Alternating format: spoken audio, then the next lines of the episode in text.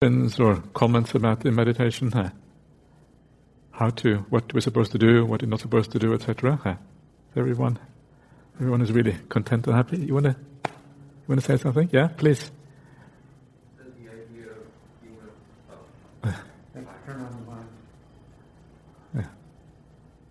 Hello. Yeah.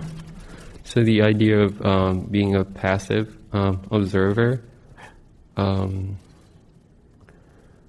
that was more like for the beginning, right? And later on, you kind of have to do yeah. something when yeah. undesirable things comes up in the mind.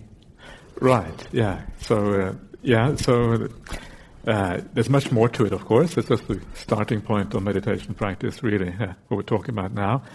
Uh, but the idea of being passive actually goes through the whole meditation experience. Yeah, so you, the idea is to take that passivity and basically making it more and more profound. And the more passive you are, the more profound the meditation is going to be. Yeah. But you're right. So the, sometimes you have problems. Sometimes something happens in your mind. Maybe you think about something, or you are all fantasizing about the future or the past, or you maybe get a bit of maybe upset about something. All kind of things can obviously occur because you're dealing with your ordinary mind, and the ordinary mind is going to be reflected in the meditation itself. And then what you have to do is you have to learn to not, it's not so much about doing a lot, uh, but it's more about nudging the mind in the right direction. Yeah, yeah, it's a kind of gentle nudging. Yeah, and uh, because if you do too much in your meditation, if you try to think too much or counteract the problems with too much willpower, uh, very often you just disturb the whole experience. Uh, so you want to kind of be very gentle with yourself. Uh. so uh, you know, if you start thinking and then you have to uh, do something to counteract the thinking. Very often you will find the thinking is about, obviously about stuff in your life. Yeah, it's about your job or your family or things that you have to do or lunch afterwards or, or whatever it is about. And uh, so then you just have to remind yourself that all of that stuff can wait. Yeah, or it is not that important. Actually, what I'm doing now is more important. Uh, so why am I t- thinking about the unimportant stuff when I'm doing the important things already? Uh, and so you kind of give yourself a gentle hint in the right way, and then your mind kind of comes back to the present again. Uh, so this is really what it is about. So you want to do things very, very gently in this way. And the idea is then to gradually increase the passivity. The more passive the mind is, uh, the less involved it is with anything in the world, uh, the more peaceful it's going to be. Uh, a lot of the activity uh, is actually a burden. Yeah, when you're thinking, you find out that all the activity of the mind is really burdensome. Uh, and you start to feel a sense of relief when the uh, when the activity of the mind you know fades away and you are doing less and you're experiencing you're being a human be- a human being rather than a human doing yeah yeah that's kind of the uh, the idea here yeah. that makes sense uh, yeah yeah. Okay good uh. anyone else want to say anything? Yeah yeah a couple of people over here yeah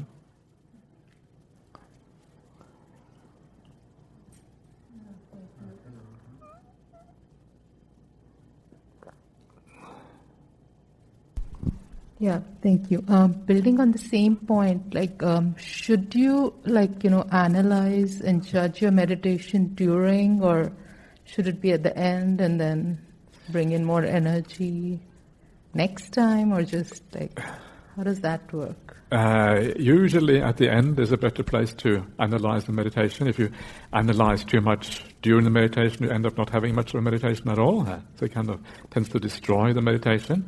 So that's why I say at the end, uh, review your meditation at the end, uh, see what happened, what worked, what didn't work. Uh, and it, it, it is the case that the reason why you feel peaceful is because your mind is inclined in the right way. There's something you're doing right.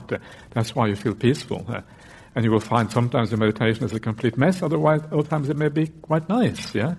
And there is a reason why it is sometimes a mess, sometimes it is, is nice. And you will start to, if you start to look into that, uh, you start to become very skilled at meditation because you understand how to set up your mind in the right way.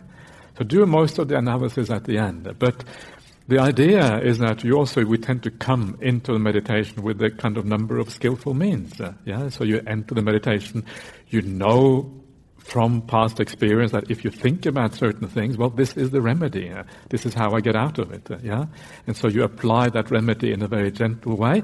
As I was saying to this gentleman over here, you, you kind of nudge the mind in the right in the right way, and as you kind of do that little bit of nudging, yeah, the mind kind of starts to fall into place again or especially, you know, what is very disturbing if you get a bit of ill will or something in the meditation, thinking about something negative, you know how to deal with that very quickly, because once it um, uh, kind of, uh, you know, becomes strong, it's very, very, very difficult to get rid of. So you want to kind of nip it in the bud, as they say, and kind of get get it uh, sorted out as soon as possible.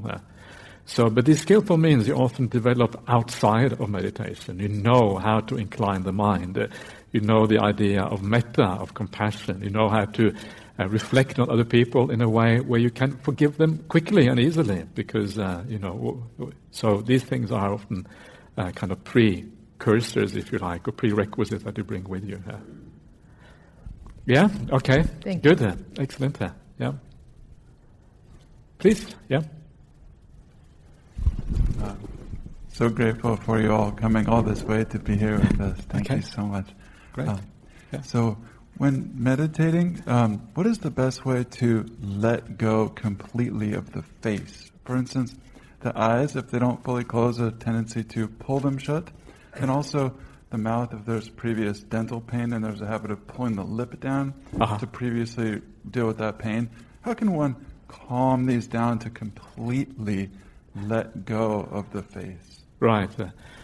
Um, uh, you, basically, the uh, idea is sometimes you, if you try too hard to, uh, you know, to to uh, to let go or whatever, it, it, becomes the opposite of letting go, right? It becomes like more kind of holding on because the letting go process itself becomes a process of holding on. Uh, so very often the uh, the best thing to do is just to let it be. And okay, so yes, there is some tension in the face, but if you are able to kind of stay with the, just with the present and just be with things and maybe go to the breath or do a bit of metta or whatever, sometimes it tends to resolve itself as you go along. Uh, uh, sometimes, you know, you just can't go any deeper with it, uh, with the relaxation, and then you just have to allow the meditation to kind of deal with the problem over time. Uh.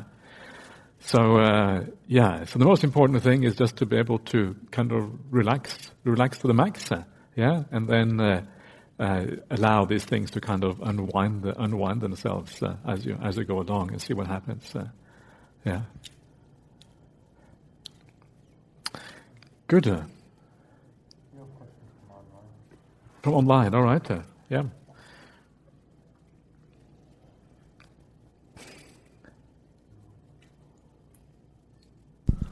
Uh, the question was, what are some examples of nudging my mind in a more calm direction. Okay, so examples of nudging the mind. So let's say that you are thinking about things, yeah, and when you are thinking about things, uh, it is usually about kind of three things happen. You're thinking about the future, uh, what you're going to do, how, would, how are we going to solve problems, uh, uh you know, what, whatever. Uh, past, uh, maybe some kind of, you know, negativity about the past. Someone said something or did something, which of course happens all the time, right? Uh, or it can be just fantasizing because the mind kind of goes off. Mind doesn't want to be here and now, so it goes off. So the, um, the way to nudge the mind is just to remind yourself what is important in life, uh, yeah, what really matters. Uh, and uh, the way, one of the ways of thinking about that is to think that, well, my future is actually created by how, not so much by how I solve the problems of the world, because the problems of the world are endless. Uh, you solve one problem, another problem kind of, kind of comes up behind it. Uh, there's no end to the problems of the world. Uh, and because of that, it is not so interesting to resolve things in that way. The real way to resolve the future, uh, the real way to create a good future, is actually what you do now in your meditation practice. Uh, how you react now to the people around you. Uh, yeah, that is where you create the future. And once you understand that you're creating the future in the meditation, not by thinking about the world, uh, then there's nothing more to think about. Uh, yeah, it becomes kind of uninteresting here. It is uh, that future. There, you know, there is no future in a sense in that era area of thinking about things. Uh, so you come back to the present. You come back to just enjoying the here and now. This is one way of nudging the mind. Another way would then be to do, you know, have to do with uh, let's say that you have some kind of upset, uh, something happened in your life, yeah, and then you just think very, very gently. You just uh, forgive that person for whatever they did because you know that people don't know what they're doing in this life. People do things because they are stressed out. People do things because they're having a bad day. People do things because they are blind. They're walking in darkness in the world. People do things for all kinds of reasons, uh, but it's not usually to annoy you. Yeah, that's not why they do things. Uh, it's not personal. Uh.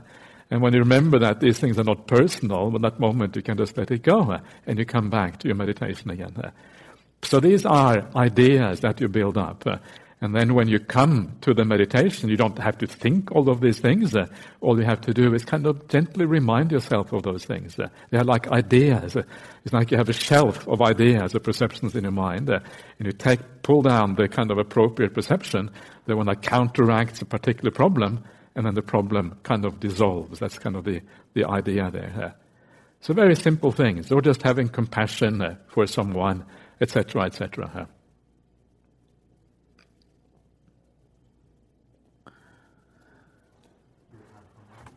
We have time for one more, sure. Yeah.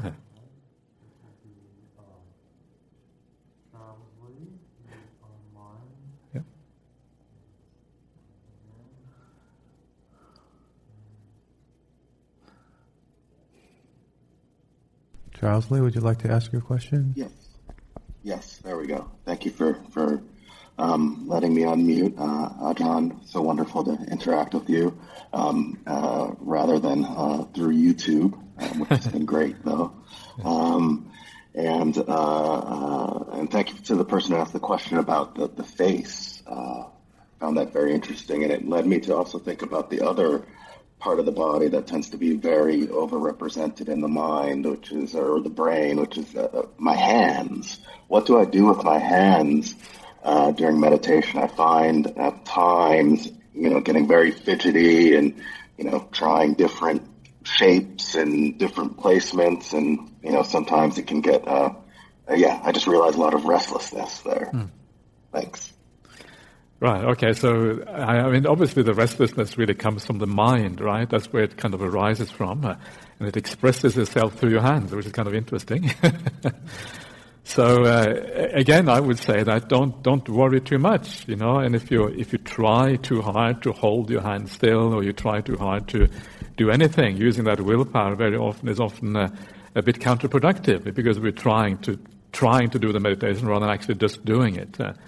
Uh, so uh, instead of worrying too much about your hands, just allow your hands to be there, allow them to do their own thing, yeah, and come back to the mind instead, and look at the kind of the root causes of the problem. And the root cause of the problem is again some degree of restlessness, some degree of desire or craving or, or, or whatever it is that is driving this process. And of course, that is settled down by just enjoying the peace, allowing things to be, and not. Uh, you know, pushing things at all. And uh, over time, my prediction is that your hands will start to settle down, yeah, because you are moving, because your mind is becoming peaceful. Uh, your body will kind of follow along as you do that. Uh, but do things very gently. I, I, one of the, um, you know, one of the, I think the, one of the big problems in meditation practice is that uh, we are told to do mindfulness of breathing.